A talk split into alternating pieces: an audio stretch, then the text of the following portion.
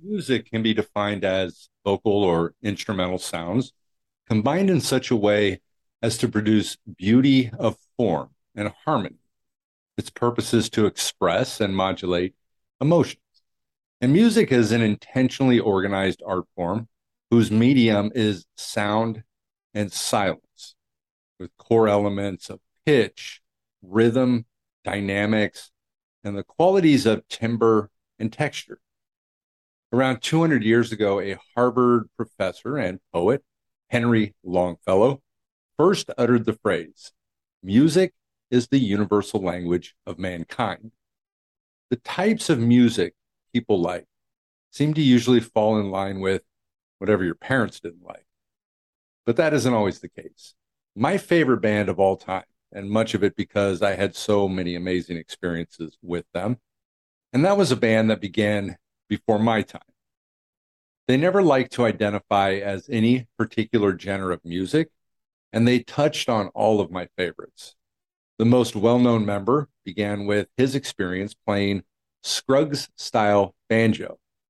And once he switched to the electric guitar, his lead lines were heavily influenced by jazz soloists, and he noted Miles Davis, Bill Evans, and Pat Martino as a few. The bass player was originally a classically trained trumpet player, and he didn't tend to play traditional blues based bass forms, but more melodic, symphonic, and complex lines, often sounding like a second lead guitar. The other guitarist modeled his style of playing after jazz pianist Alfred McCoy Tyner and attempted to replicate the interplay between John Coltrane and Tyner in his support and occasional subversion of the harmonic structure of the singer's voice. The two drummers developed a unique, complex interplay, balancing one's steady shuffle beat with the other's interest in percussion styles outside the normal rock tradition. The original keyboardist, he was the blues guy, although throughout the 30 years they played, by the end, there had been a total of four keyboardists, and each one of them bringing something new. And I'm speaking, of course, about the Grateful Dead. And the reason I bring this up is because we have a guest today who plays one of my favorite genres of music. I have Rick DellaRatta, who is now considered by many to be one of the finest singer, pianist, jazz artists performing today. So please stay tuned. I think you're going to like this.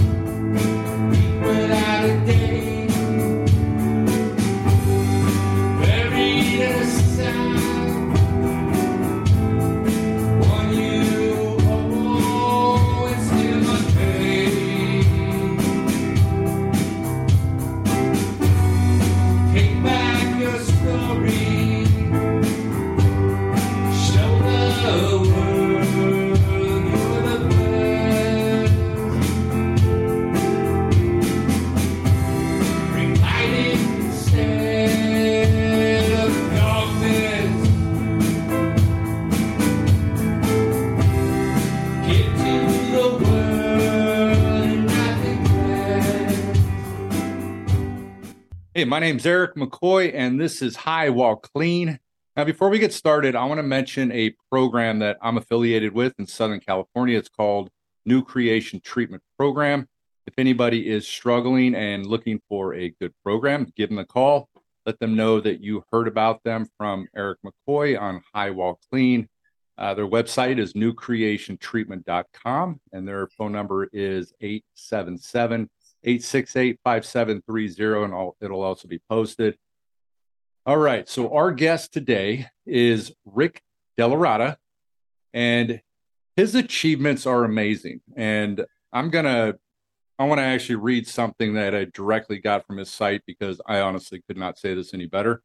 Uh, his achievements as a world class musician, as well as his musical message through jazz to create peace and sharpen the minds of all mankind to its highest potential, were summed up when he was referred to as Mr. Jazz by former President George W. Bush, and also congratulated by former President Barack Obama for, quote, everything he has accomplished to this point and challenging humanity to realize that the forces that unite us are far stronger than the forces that divide us. Now, in 2002, uh, Rick DellaRatta and Jazz for Peace performed at the United Nations headquarters in New York City. Uh, they led a band that consisted of Middle Eastern, both Arab and Israeli, uh, European, Asian, American jazz musicians in concert for an international audience. They have funded over 850 causes, from what I could see. Uh, he is dedicated to helping children through his education series and instrument donation program. And I think I can go on and on. And oh, he was also a piano player in the TV show The Deuce, what I kind of saw also. Rick, how are you doing? good, good. That's cool that you saw that. That's a that's a great story, actually. so, um, I want to actually, before we get started, I want to I want to ask you a question here, and I saw this on your site also, and it says that that that you are one of only a handful of jazz artists who can make a successful musical presentation to a large audience without having to abandon the true art of jazz. What does that mean? Okay, I'm so glad you asked that. At the time that that was written, um, that's that's uh you know that's kind of my website is uh, my bio is, has kind of remained the same because my achievements have grown with Jazz for Peace, and it's kind of grown. You know, my I'm kind of my career has grown in tandem with my organization. Uh, but at the time that was written about me. Um, as a singer instrumentalist, what, what was happening with jazz and what uh, the average public probably doesn't know is they were taking the name jazz, they were using that name and just putting it on things that happened to be popular. Okay. Calling it jazz. Now people are like, oh, well, I already like this. And now it's called, they're calling it jazz. So I guess I like jazz because I already like this. They're putting the name jazz on it. That means I like jazz. And I get it. I guess it was, you know, uh, you know, major corporations are known for these kind of shenanigans all the way through time. I mean, you know, they're following their profit motives. They're, you know, they're doing what they need to do for their bottom line. We think they're looking out for us by whatever, some sort of a miscommunication that's also probably done on purpose. We don't know through the media. Um, that goes down to a guy named Edgar Bernays, uh, who was, who was, um, he was the, he was the nephew of that famous Sigmund Freud and he went to corporations. This is a wild story too, but he went to corporations and said, "Hey, I can take, I, you know, I can take my uncle's, I can show you how to take my uncle's teachings and use it to manipulate the masses into in, in your favor." Anyway, um, what you will see, and you will see this if you go look just back in history, uh, you know, major label, whatever, they got together and they took the name jazz and they put it on things. Okay. And I, at the time, my goal was to be a marketable jazz artist. So I did not want to leave the language of jazz, the art form of jazz, whatever. I wanted to be marketable within that frame. That was my goal, you know, because I'm thinking I got to do two things. I got to be true to my art form and I somehow have to make ends meet. So right. I'm like, okay, I'll be a marketable jazz musician, you know? And I figured I could do it because I, you know, I, I sing, I play, I compose, uh, I play a wide variety of styles, et cetera, et cetera. But you will see this, um, you know, I mean, Norah Jones is a, is an example. She's a great, uh, wonderful singer. Uh, I don't know if you're familiar with her music, but she's a wonderful, uh, singer and, and, and, you know, musician and does great song, you know, wonderful presentation, great music, but you're not likely to hear much of the art form of jazz in her, you know, in, in that show. Okay, not gonna hear any. I mean, I didn't hear any jazz. So, but the Grammys came up, and not one, okay, six Grammy awards, I believe she won one year. The year that I kind of put this on my bio, you know what I'm saying? And so, you know, it was, and then then you'd see like Blue Note Records would sign. They they would have this big signing. The signing was Van Morrison. You know what I mean? Right. Great artist, wonderful jazz. No, yeah. you know what I mean? art, uh, wonderful artist. I mean, I've sang his songs in piano bars, and I've had a wonderful time. I love love singing Jane, uh, you know, his song.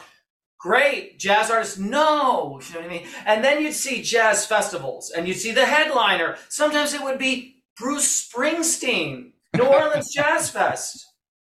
You know, great tunes, wonderful. Nothing against Bruce at all jazz no! You know yeah. what i mean? No that's not jazz. And you'd see you'd see you'd see artists like aretha franklin who's you know was fantastic. I, I don't think she's with us now. I am not sure if she's uh, with us right now. But anyway in, when she was performing you know they'd have gladys knight and the pips. I mean i love them. They're not you know quote unquote jazz. It's not a jazz you know what i mean? So that's why i put that on my um uh, that's why i put that there. How do you define jazz well, jazz is a, you know what it is? It's kind of an ocean of improvisational contributions. You follow me?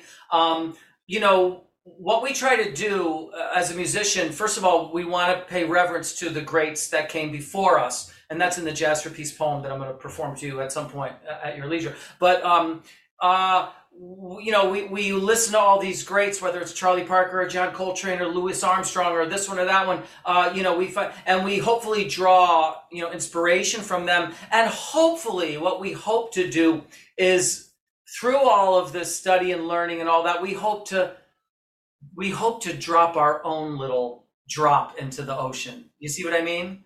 So it's it's we we hope that we can make our own little drop you know our, our, our own little we have our own little flavor our own little style something that makes you think oh that's that's louis armstrong that's you know maybe that's Rick DellaRatta. I mean that would be that would i would hope be a goal of a jazz musician to want to make his own little contribution. Let me show you let me get let me get your thoughts here. So i was going through some of my old records here. Fred waring and his pennsylvanians um it looks like maybe it was kind of a big band music yeah Absolutely. Okay. You got Jess Jess Stacy.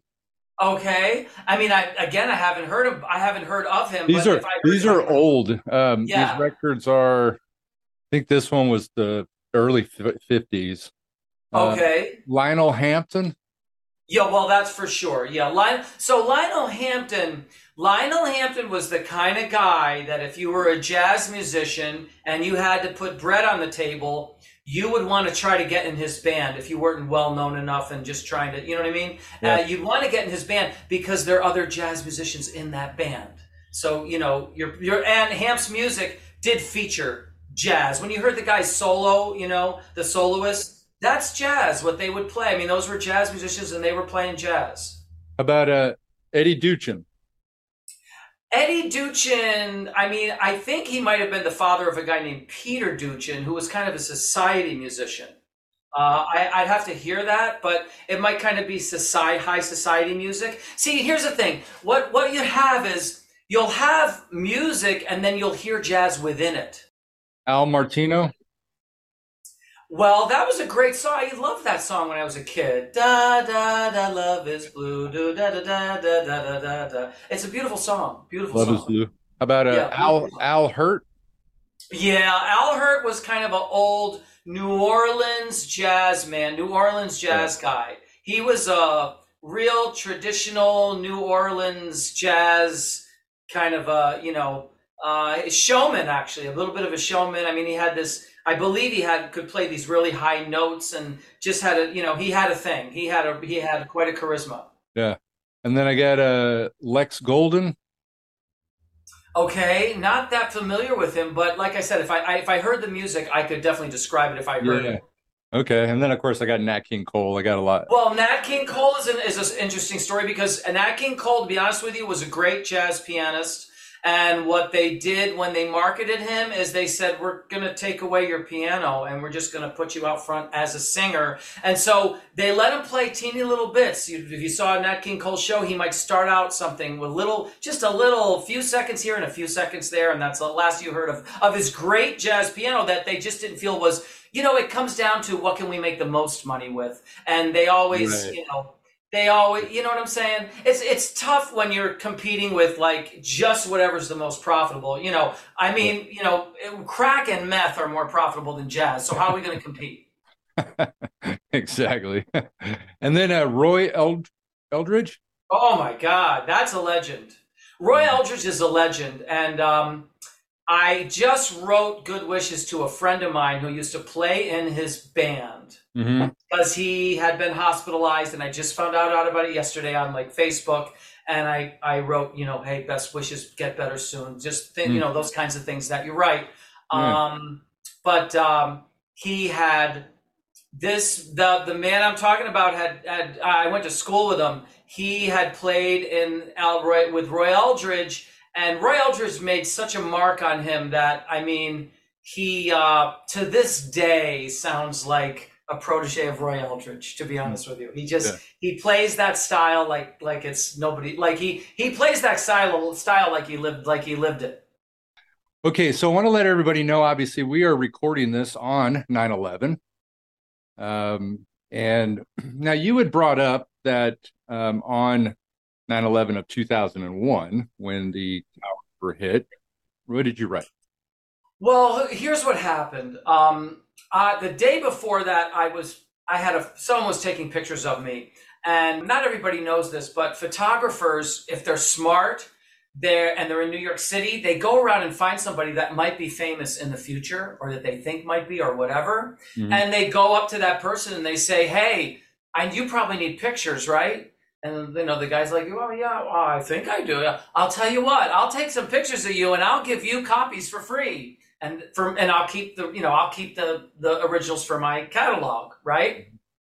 And that's how um, Linda McCartney became Linda McCartney hmm. because she walked around as a before she never knew about who Paul McCartney was. You know, she was walking around uh, downtown here in the village and bumping into Bob Dylan and uh, you know um, uh, you know what I'm saying? Uh, Jimi Hendrix and all those people, right? Janis Joplin, they were all playing in these little, you know, these little divey folk bars, you know? And he, she would say, Hey, can I take some pictures of you? And I'll give you the negative, you know? And she, and so when those guys blew up, she was the only one who had pictures of them, you know? In other words, you either, you either better call them, you know, you know, how are you going to call and get the, if you needed pictures of them before they were famous, you had to call Linda McCartney and so she became a well known photographer by doing that. And so that's how she got to shoot the Beatles. Then she met Paul. So, anyway, that was happening to me. A woman was doing that. She was taking pictures of me. Um, if you ever look at the Jazz for Peace CD, if you ever look at that CD, that's one of the pictures. It's a picture of me in front of a dumpster, kind of, with a little chain, and she took that picture. And that was the day before? That was the the day before 9 said September 10th. Okay. I believe. I believe it was September 10th. And she had taken these pictures, and like I said, that one of them you can see on the cover of the Jazz for Peace CD because you know she gave it to me, and um, she called me up the next day because I was in. You know, we were. You know, we talked, we'd hung out, and all that, and we were. You know, she just needed to make a phone call that morning because it was it was so strange. You know, life was so strange that mm-hmm. she was having a strange morning. Let's put it that mm-hmm. way. And I was sleeping and I get a call in my East Village apartment, and I'm like, it's her. And she says, Hey, you know, I'm sorry to bother you, but I'm having the weirdest morning. You know, I said, What happened? Well, my boss is very close with his son. They talk every day. His, you know, she's down on Wall Street because she's working for like, a, you know, in the financial district. Mm-hmm. That's her day job. So she can be a artsy photographer, you know, the rest of the time. And, um, her boss had uh, his son had called from the other tower and said like a plane flew in or there was explosion something happened in the other tower what should i do? And they're talking back and forth and finally they decided you know what just get the hell out of there. We don't who the hell knows what's going on? Get out of there. Go get in this get in the elevator leave, you know leave the just get out of it. Get out might as well get play it safe get out of that area. And that was the last he ever saw his son. So she called me after that call came into his to her boss, and she just said, you know, I, I, and I'm like, you know what? I have this. I have no. You know what? Let me go up and take a take a look. Let me go up there. So, because I, I, lived on the fifth floor, walk up, and the, the, roof was above me. I used to go up on the roof all the time because I was already there on the fifth floor. Mm. I just went up on the roof, and boom! Next thing I knew, the second building got hit, and um, mm. I was just, you know, in a surreal. I was watching. I was in a movie. You know, I was like, I had walked into the screen of a movie. You know what I mean? Mm-hmm. And uh, basically, words came out of me like I didn't you know, I didn't actually, you know what I mean? I didn't ponder. The words just kind of came because it, what could else? I mean, what other? What can you do in a situation like that? You know, there's nothing you could. There's nothing I could think of to do except write down the words that were coming out of my, just you know, coming out of my body, like out of my sweat. You know, they were just, you know, like I said, it was kind of like just giving birth. You're going to go ahead and play us something now. Right. So this is the Jazz Peace poem. I'm gonna I'm gonna improvise underneath it, just make some stuff up. Then I'm gonna go into a little bit of an improvisation, uh, which I do ev- different for every podcast. And this is called Free JA, and this gets into children because I'm very much concerned about um, the bombing of innocent civilians and children during wartime, and especially that if it w- if it goes unreported, it's almost like a carte blanche for you know what I mean? Uh, mm-hmm. Uh, both sides to do that, to do that be stuff, and and I really don't want to see that, those kind of things happen to ch- to children, to anybody. But you know, we're t- I mean, good God, I mean, a children. What what the hell does he need to be bombed for? You know, what what does a kid need to? So then I'm going to go that into the end of a of an Italian song called Estate. And okay. this is, is, just to sing a little bit in Italian. Uh, this is, uh, I don't know, it reminds me a little bit of my grandfather who came over on a boat with an accordion and a wine press. Okay.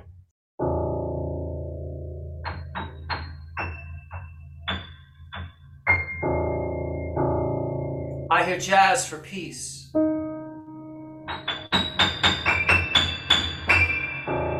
Coming through the trees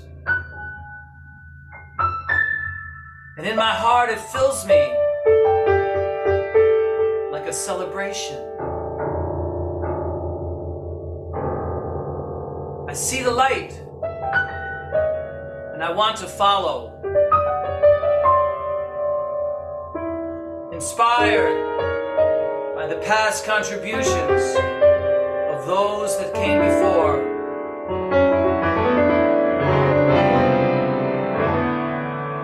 And laid the groundwork for us to build on.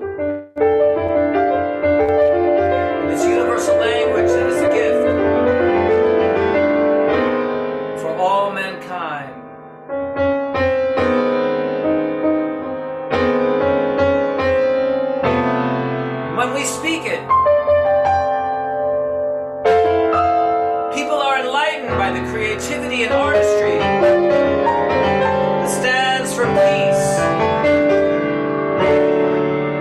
Love, and humanity, an intelligence that leads to reaching potential that we have in our soul. So we can raise our total conscience and see the gift of giving our greatest privilege. I jazz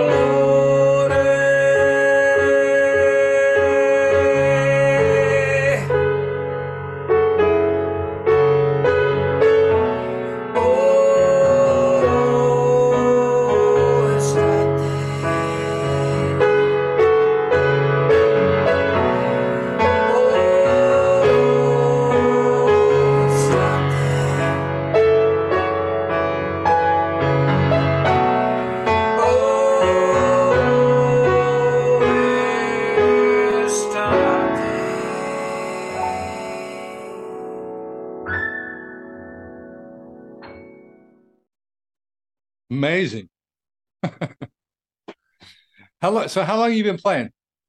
I started when I was about six, and that's because um, a piano came into the house on um, Christmas Eve, and there was a very big fat guy on the back end of it, moving it, who I thought had to have been Santa Claus.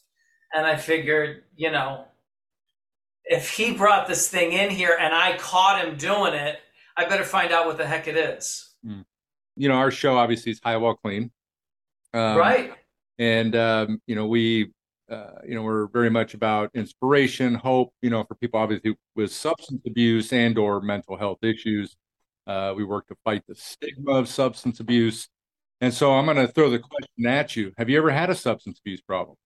I'll tell you something. If you're involved in music, the music industry, um, you know, uh, during during my time now i don't know about the time now going forward you know things are changing and, and the whole world is changing very fast but I mean, you, you're, we're, we're probably somewhat similar in age, close enough to know. I mean, I saw your, I saw your laugh, so your expression kind of said it all. I mean, if you are, if you were, if you were a musician during the time I was a musician, uh, you know, you were around, you name it, you were around it. Uh, you had access to it. It was, um, you know, you hear the stories of some of these guys, you know, how they, you know, I mean, people, you know, when people do it, sometimes you're the man they want to do it with, or they, you know, turn all that stuff, you know. Uh, so I will absolutely say that, you know, and and and one thing that's interesting about it is um, the what what we don't realize because I did check out your, you know, to to because I wanted to talk about this issue with you, and I so I wanted to watch one of your shows, see how you do it,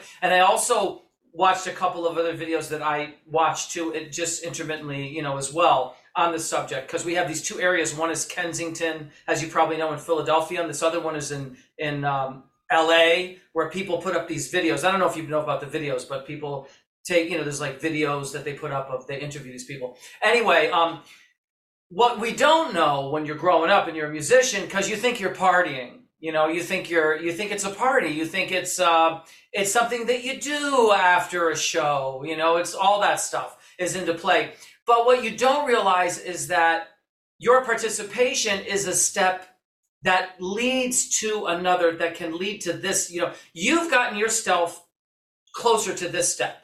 Now, it's up to you if you can get if you can go back here that's cool but right now you're here you're closer to this step do you mm know mm-hmm. what i mean yeah and so um uh the yesterday i think it was yesterday just in thinking about your show i was watching this woman in Philadelphia, which she could have been in LA. I mean, they have these like these, you know, these areas where people, you know, that people go. They're hardcore drug areas uh, when they're where they're addicts.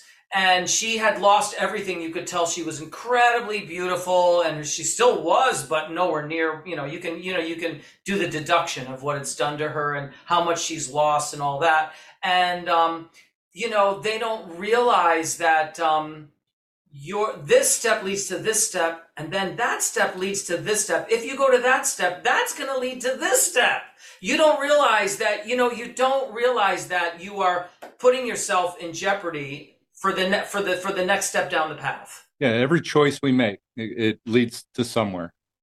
It leads to somewhere and not only that but addiction is not just substances and drugs. True. it can be so many things. You know you see these pe- you see these people with lots of money instead of doing instead of instead of going in a direction of of you know with something doing something productive with that money they're trying to do something mega profitable because they uh, you know they only know they're addicted from going from 1 billion to 2 billion. They're addicted yeah. to that. Yeah so, behavioral you know behavioral addictions and we we kind of define it as the same thing. People do it for the same reasons.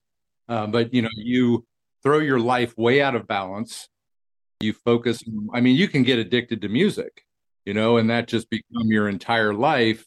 And are there other things you're missing out on, which could be important? You know, maybe a family, or um, of course, you then you've got workaholics, you got the gambling addicts, sex addicts, you know, all of those types of things. But yeah, the music industry, and I've had numerous, um, you know, people on our show um, that were from mm-hmm. the music industry, um, right? And that, you know, that, and obviously, you know, the entertainment industry, obviously, have the two most well known areas and fields to get in if you want to do a lot of drugs. that's right. Well, what's funny, there was an interview of that guy, uh, Ricky Gervais, right? You know, who he is, he's a comedian. He, he was, if you want to watch something funny, because this guy, I mean, he's done a lot of stuff, but the one thing he did that was just drop dead hilarious, he was the host on, I believe it's either the the Grammys, not, not the Grammys, but the Academy Awards, I think. The Academy Awards. He did it like five years in a row or something. He okay. was a host on one of those big shows. Yeah. You know, whether it's the it wasn't I think it was the Academy Awards, but it was one it was an award show for the for the for the film industry. Major award show, and he was the host. And he just, you know, I mean, he's just absolutely hilarious. But there was an interview of him where he said he wanted to be a musician. And his told his mother that, and his mother basically said, you know, kind of something like I can't quote it, but so, you know, so you want to be a drug addict. It's kind of like that. I mean, she just, you know what I mean? Yeah. She just yeah. was like, yeah. that means you're going to be, you want to be a, a musician means drug addict. You know, it was just like, you know, that's what it means. Rick Gervais did have a band, and here's a photo of him, and then here is him singing.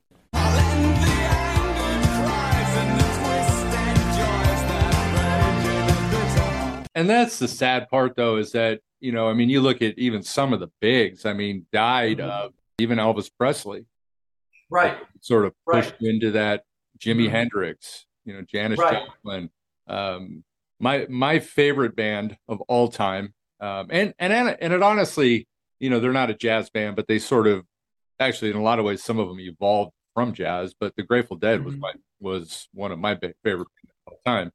Um, with Jerry Garcia getting into coke and heroin, and of course him dying at 53 and heavy deep deep deep into it Jerry Garcia was. You know I've read some stuff I've read some autobiographical stuff and he was flat out all the way you know just junkified. Of course the problem here's another problem you you're partying along as a musician because it's like you know uh, it, it's something that you you know you you know what I mean. It's like it's kind of working for a minute. You know, it's working. Hey, I, I did the gig. I didn't. You know, I did. I did my thing. The gig went well. It was successful. Let's celebrate. It's a celebration. You're thinking it's a celebration, right? You think you're celebrating, but you don't realize. And then for some of these guys, they get money you know, I, at one time I had, uh, there was a time when I had m- enough money to like say, well, if I want to, I, and I realized quickly, I can't do any more that doesn't mean does, the money is irrelevant. The what I can't the fact that I could that the fact that I have the money does not mean is not going to help me at all because I cannot bring any more of that in my life. Right. I cannot. Do you know what I mean? Right. I can't. My life can't take any more of it. Right. You know, I can't because because the thing is, in order to rationalize it, if I mean, and let the, you're you're an addict if you can't if you know what I mean. In other words, in order to rationalize it and not be an addict, you have to function well. You have to make all your things. You have to get you know you have to do all that, and you're fighting that. You're you're fighting that because you're you know those nights you know they they they last all night, and sometimes they're a lot of fun, and sometimes there's a beautiful girl involved or whatever. You know, sometimes it's like hey that was great, but they bleed it bleeds into this it bleeds into that you know and you have to you have to fight it you have to struggle it and then you have to struggle with not not doing it because it's like you know you get you, you start to get a jones and you have to fight it and then you have to fight you have you know what you're doing? You're you're opening the door up to a war that you have to rage with this other thing you know? You have to be fighting it all the time and that brings me back to the story that I wanted to tell you because this woman, she had been clean because they always ask these people, have you had some clean time? Well, she was clean for two years. And when they were like, so, you know, what? And well, she was like, well, I was, you know, she was, she was doing these things where like she would every day go and give at a, at a food bank. She volunteered at a mm. food bank. Then she go this, this good, and she do that good deed and do that good deed. And what happens was that gets them out of it. But then they stop their routine and they stop. And she said in the show, because some of these shows I can't watch because they're too depressing, but she said in the show, as soon as I stopped giving back, as soon as I stopped helping, as soon that was enriching her spirit, yeah. the helping others. Yeah.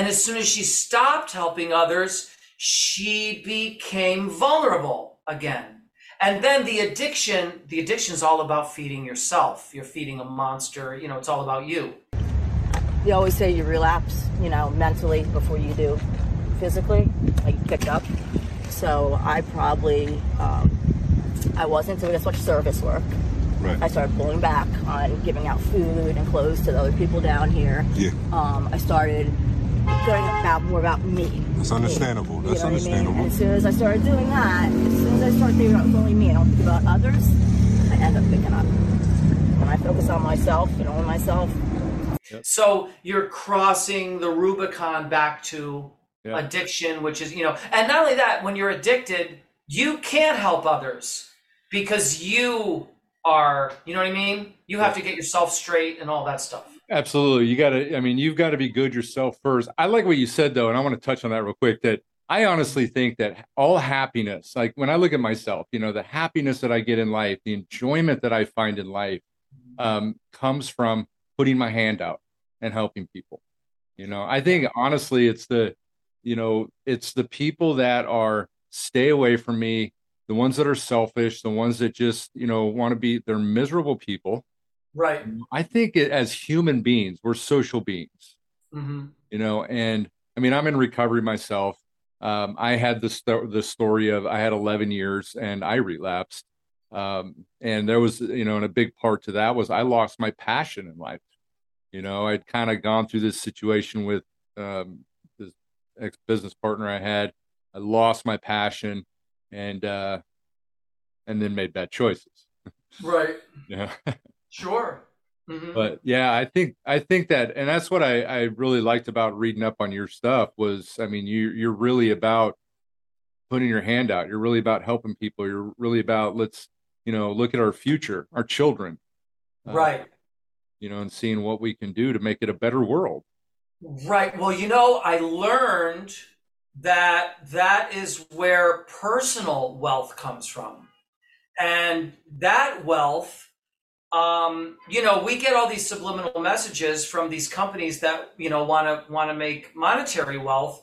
And, you know, we got to be real careful because, uh, you know, we next thing you know, we've somehow drank some Kool Aid, and who knows which commercial we saw that caused us to drink it, where we think that that it really is wealth. That's all the wealth. No, no, no. That's just like one piece of the puzzle, you know. Um, you don't, you know what I mean? It's like there's all these there's all these stories of people that went and did that and found out they didn't have wealth, inner wealth. You know what I mean? Now you've got to go play catch up and get that, you know.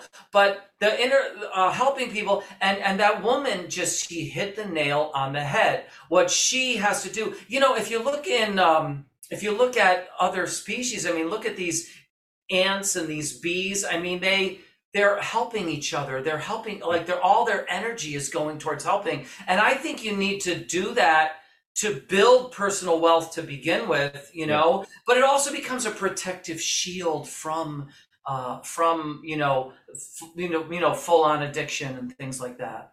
Yeah. You know, I think the more if you want to if you want to if you want to help yourself, help others.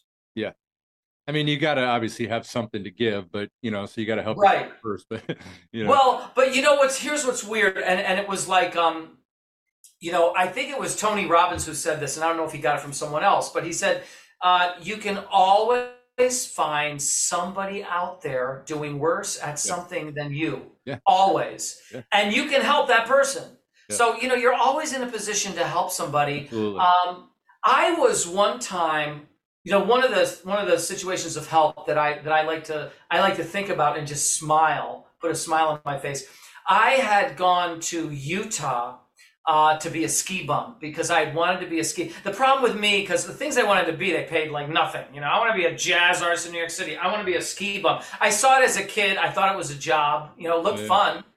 So I wanted to be a ski bum. I never was a ski bum. Well, I had a chance to be a ski bum, and I went out to Utah to do that. I was I was an expert skier anyway from ski in the East, Mhm. and I had ski, I had messed around by playing at ski resorts, playing music at ski resorts, and they give me the tickets and all that stuff. And so I kept it going. But now I was just going to go out and do it for a season, and that ended up being a lot of seasons. I, that's a whole nother Mm. that's a whole nother addiction, but it's a it's a positive one.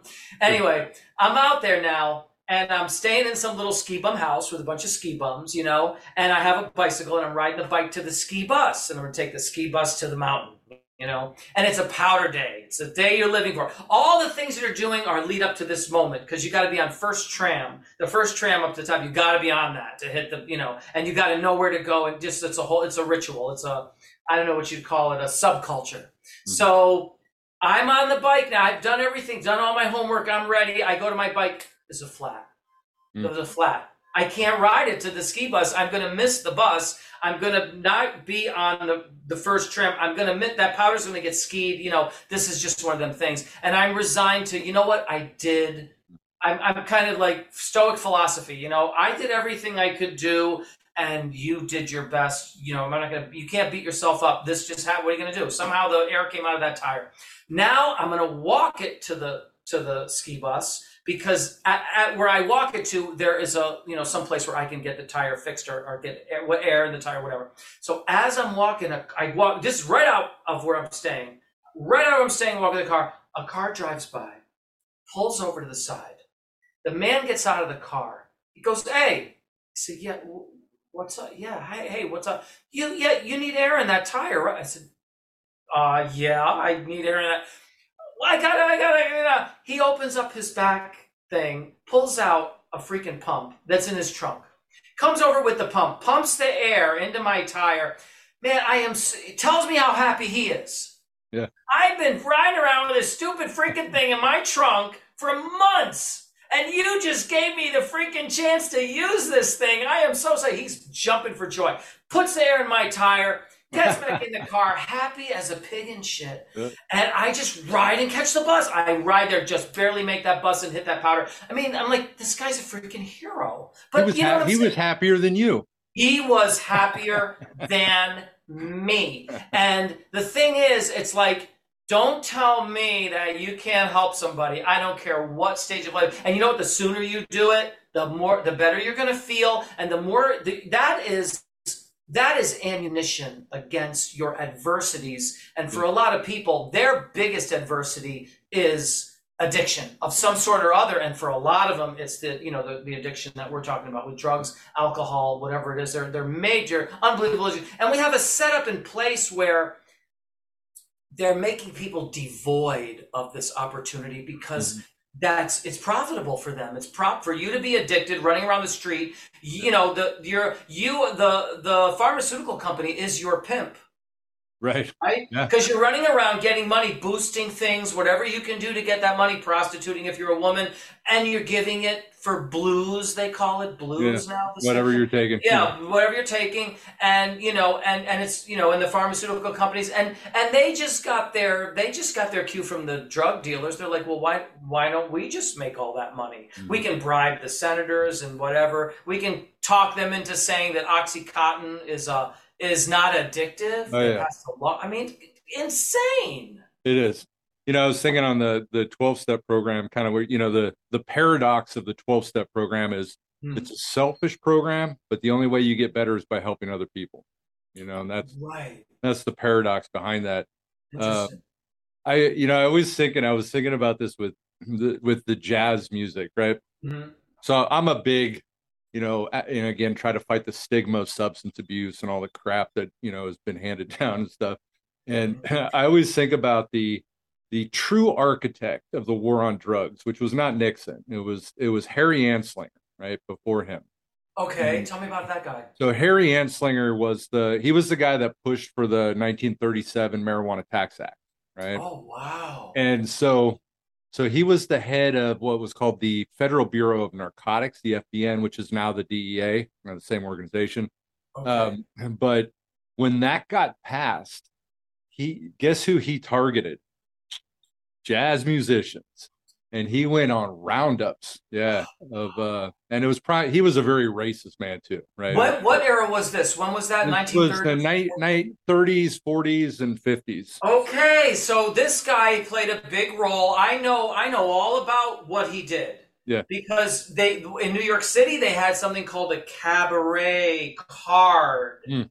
And what they this was this was char this was to really go after jazz musicians. Yeah. And what they did was you got to have a card to play. So you got to first you got to have your card, right? And now, because you have to have a card, guess what? They take away your card and they basically cancel culture you. You see what I mean? Yeah. They whatever hashtag whatever it is, uh, me too you. You know what I'm saying? Yeah, yeah. Yeah, Yeah. they cancel culture you like they do, you know, in this in nowadays with other people. But you know, they would if you lost your cabaret, if they took your cabaret card for any reason, they could frame you, do any, whatever for whatever reason, you were finished. Yeah. And some of the greatest musicians, okay, didn't perform in New York at all because they didn't have a cabaret card and they didn't have the money to pay a lawyer to bribe to feed the fish and bribe everybody to reinstate the cabaret card. Yeah. You know what I mean? Yeah. It took, you know, it took it took, you know, so and so talking to such and such Mhm. and you know, paying some money, whatever, you know, stuff like that. Yeah. But yeah, they targeted jazz musicians. Interesting. They did, and they they rounded him up. I mean, it was brutal. He was wow. he was a very racist guy. He was, you know, uh, definitely targeting black people. You know, was Mhm. the, was the big uh, roundup that he was trying to do. Uh, right. And yeah, he actually held that office from he held it longer than any. It was in the 30s all the way up through um, Kennedy. Uh, Wow. All those years. Yeah, he headed that department, and hated hated jazz musicians. hated jazz musicians. Isn't that something? It's incredible. It's really incredible. It's really Yeah. incredible. It was- I yeah. So That's um, an amazing story. I'm gonna have to read up on that guy, Harry Ansling. Harry Ansling. I know what he did, but I never knew who the person was behind it. Yeah, all the little- his most his most famous the quote that he used in um in the for the governmental um uh, statement in Congress when they passed the act was marijuana is a dangerous use a dangerous drug that creates in its users insanity, criminality, and death. Oh my god! And this was. And then they also had that that propaganda little video, didn't they? reefer, so that was yeah so 19 Reefer Madness, right? 1936 was reefer madness now there's Oh, there's a lot of debate on okay did he have anything to do with it or was it just like a coincidence kind of thing uh-huh. but yeah it was 1936 was reefer madness and then 1937 was when that that uh, law was passed Weeds wow. well, it's obvious that Reefer Madness was made to pass the law, right?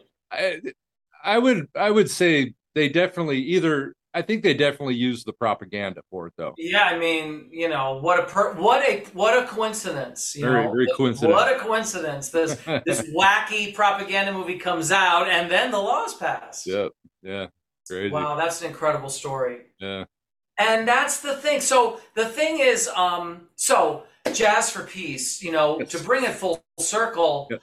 um, I started finding out that I could use my music and I could use, you know, the art form of jazz, which, you know, I could use music and the art form of jazz, both. They're universal languages. They cut through all barriers of race, creed, color, uh, you know, uh, religion, everything. Cut through all those barriers. And I could use it to help outstanding causes of which no one was helping. Um, you know, uh, or, or of which there was, you know, a, a kind of a, a bias in that area too. You know what I mean? Of you know, uh, outstanding causes that are, you know, it's really a. I mean, you could solve so many of the world's problems by helping the outstanding causes that are truly dedicated and passionate to do so. And that brings us back to the wealth that we're talking about. Yeah. A person is rich inside who's really committed to solving those problems, yeah not someone who's just using it to create a tax shelter. I mean, we always say music is the universal language, right? And Music and, and the art form of jazz spoken everywhere. and and it is. I I mean, that was another thing. You know, Jerry Garcia. Go back to him. Was uh, you know he that was something he always believed too. It's like if we could bring music, we could bring peace to the world. Was kind of his fight too. You know, they, Right. um, there was 1972, I think, was they did their their Euro, one of their European tours. One of the first bands to go to uh, Egypt. You know, Mhm. played in Egypt, and so yeah, that was a big you know thing with his. I agree with it. You know, music again. It's music is universal. I mean, what you know, it, it, it it's not even words spoken per se, just the instrumental aspects.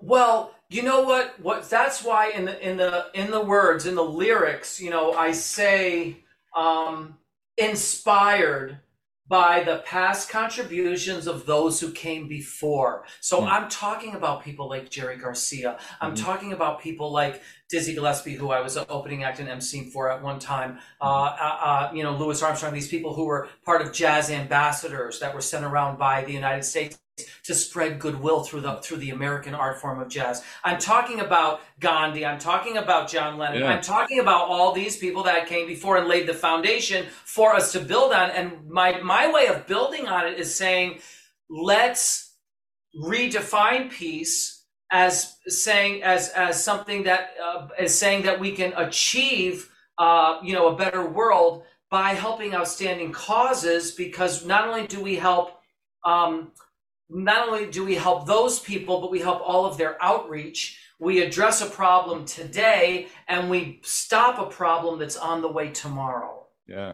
So what uh do you have any future so you have some future events set up that you're working on or Right now, yes, we we are receiving uh, well, I've done numerous stuff things to help um recovery related mm. types Good. of things. We need that right now.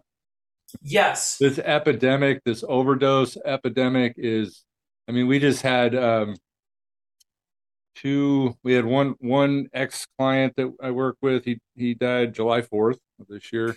Okay. Uh, and we had another one that died about two weeks ago. Um, wow. Uh, fentanyl overdose. Okay. And, uh, and, and, right. Where are you located? I'm in LA County. Okay, well, you're there, right where the that amazing where, where you hear the i think it's soft underbelly something like that i don't know if you ever heard of this video soft white underbelly this is a photographer who started film he wanted to take pictures of homeless people and then he found it out that people wanted to hear their stories mm, yeah. and he started the stories just would come out on this thing and you would hear and they're all from that one area what's it called uh, that area where they all from you you, you Skid Row. There you go. Skid that's Row. what that's what it's all from. Skid Row. It's yeah. all from Skid Row. I, I actually I had Tommy Chong on my show one time, right? Oh wow! And him and I were talking about um, you know the homeless people, and we were talking about that, and and mm. you know again it goes back to that whole stigma, right? That you know we look at them, oh you're dirty, they're dirty, waste of space, you know that kind. of But we don't know their story, right? You know nobody knows these people's story, and right. And if if you know, some of us probably had any idea or went through anything that some of these people went through, we might be in bad shape too. Well, that's what this guy did. You can check it out. It's called Soft White Underbelly. And these people are telling their stories and getting a million hits per video. A yeah. million hits. I mean, some of them have like two million hits people because the stories are fascinating to people and people are feel like they're being educated by hearing these people's stories because they didn't know they just never knew their story yeah. what they went through and, and all those kinds of things and you know the whole thing that puts you you become vulnerable to addiction when shit happens in your childhood yeah. you know all this stuff you oh, know oh, what i mean you become very vulnerable you know sexual abuse physical right. abuse and I had to learn that I had I was very vulnerable for things, and I had to I had to you know I I've, I mean I've had to do a lot of I've had to do a lot of work uh, to you know to stay out of where these people end up. But you know what? You know what I have that they don't have? I have a piano. And they don't and I'm watching these I'm watching these videos, Eric, and I'm like, if that kid only had a piano, is what I'm thinking. And that principle behind the piano is a passion, you right. know, a drive for something, you know, right. um, something that maybe you see a light at the end of the tunnel, you know, and that's right. the piano to you. Right. Right, because I could sit there because you, you know, listen, you know what's going on in these people's minds all day long. They're they're inches away from at, at any moment. It's like they're in a minefield, right? And they could be having a wonderful day, and then boom, that they think about using, yeah. and then boom, all they have to do it could happen in, in a second. In one second, off they go. You know, they're off off the rails. You know what I mean? But if you have a piano and you can maybe work out your work you're you have something with a piano you have of like something in the distance that you can work towards mm-hmm. now i was playing some of it for you you were hearing some improvisational concepts that you can't hear anywhere else. You can listen to it and try it. Listen to 20 piano players. You might hear some incredible piano playing, but you're not going to hear that right. that I just did. Right. You won't hear that. Right. And I'm like, you know what? I would rather get closer and closer to what I'm seeing out there and and and then that's a little drop in this incredible ocean that I'm contributing to that blows away. Yeah. You know what I mean? A, a Jones, Yeah. as powerful as the Jones is. Yep. You can blow it away with something like that. And I'm like, those guys don't have that ammunition. I feel so bad for them because they don't, you know what I mean? I know what they're going through, I'm telling you. And it's like unbelievable. But what I wanted to tell you was we have done some interesting stuff. I mean, I, there's three that come to mind. One was in Atlanta for a recovery type of organization. Another one was here in New York for like a halfway house sort of thing. And I think I even sent you the testimonial. You would have to check Mhm. your email. You know, New York has um, the I think it's the only current uh, safe injection sites in the United States. Really? There's two of them. I this is this is something that so in California, our our dumbass Governor Newsom. Right. Wow. I've heard stories about him. I'm I'm really uh, this guy I have a hard time with, but he um, just recently vetoed a Mhm. a uh, sa- safe injection site, which really pisses me off, um, because and his his argument was that well, you know, it, it we we're we don't want unintended consequences, right? Well, let me tell you about the consequences. We had ten thousand uh, people uh, people in California that died of an overdose last year. That's the consequences, right? Right. Right. And so, you know, safe injection sites, and, and New York has two of them. Yeah, so they're basically, and I want to, I, I like, I sort of got, I'm, I was talking, I had, you know, a radio show too, um, and I was mentioning on the radio show, I was doing it, I was doing this topic on safe injection sites, uh-huh. and um, and I said, you know, that I, I want to literally open one up here in California. What's Uh-huh. the, I mean, what am I, what are they going to charge me with? Saving lives, right? right. Yeah. Hey, I want to ask you real quick. Um, is there something that we haven't talked about that you want to say? Well, the thing I thi- think I wanted to talk about was the recovery stuff because I've never. This is the first recovery oriented show, Yeah, so yeah. that was the one that I felt like I had to say because I, I don't get a chance to say it on other That shows. was awesome. That was Oh, awesome. Yeah. Fantastic. I do want to ask you this. I ask everybody this question. If um if you were to if there if you were to say something to somebody out there that is struggling, what would you tell that person? I would tell that person that your best ammunition against that which you're struggling with is to literally constantly do good things for others. And I've taken it right from that woman because that's what she said. She said, as soon as I stopped helping others all the time, as soon as I stopped, I became vulnerable again to Yeah. my addiction. I love that. I love that. Uh, It's just it was unbelievable. And you know, I remembered it from me because look at what I do. I do, you know, I I do this all day kind of and I absolutely love the I, you know, it's like as soon as I'm all of a sudden my passion is my endorphins are raised Yeah. when these people call and I know that I can make a difference. You know, I, I'm, and, and we're working together as how how we can get this thing so that we can do our magic for them. Well, hey, I want to thank you for doing this. I really appreciate this. And um, um, hey, I want to thank everybody for tuning into another episode of High Wall Clean. As I always like to end this and say, let's keep getting high, but let's do it clean. I'll see you soon.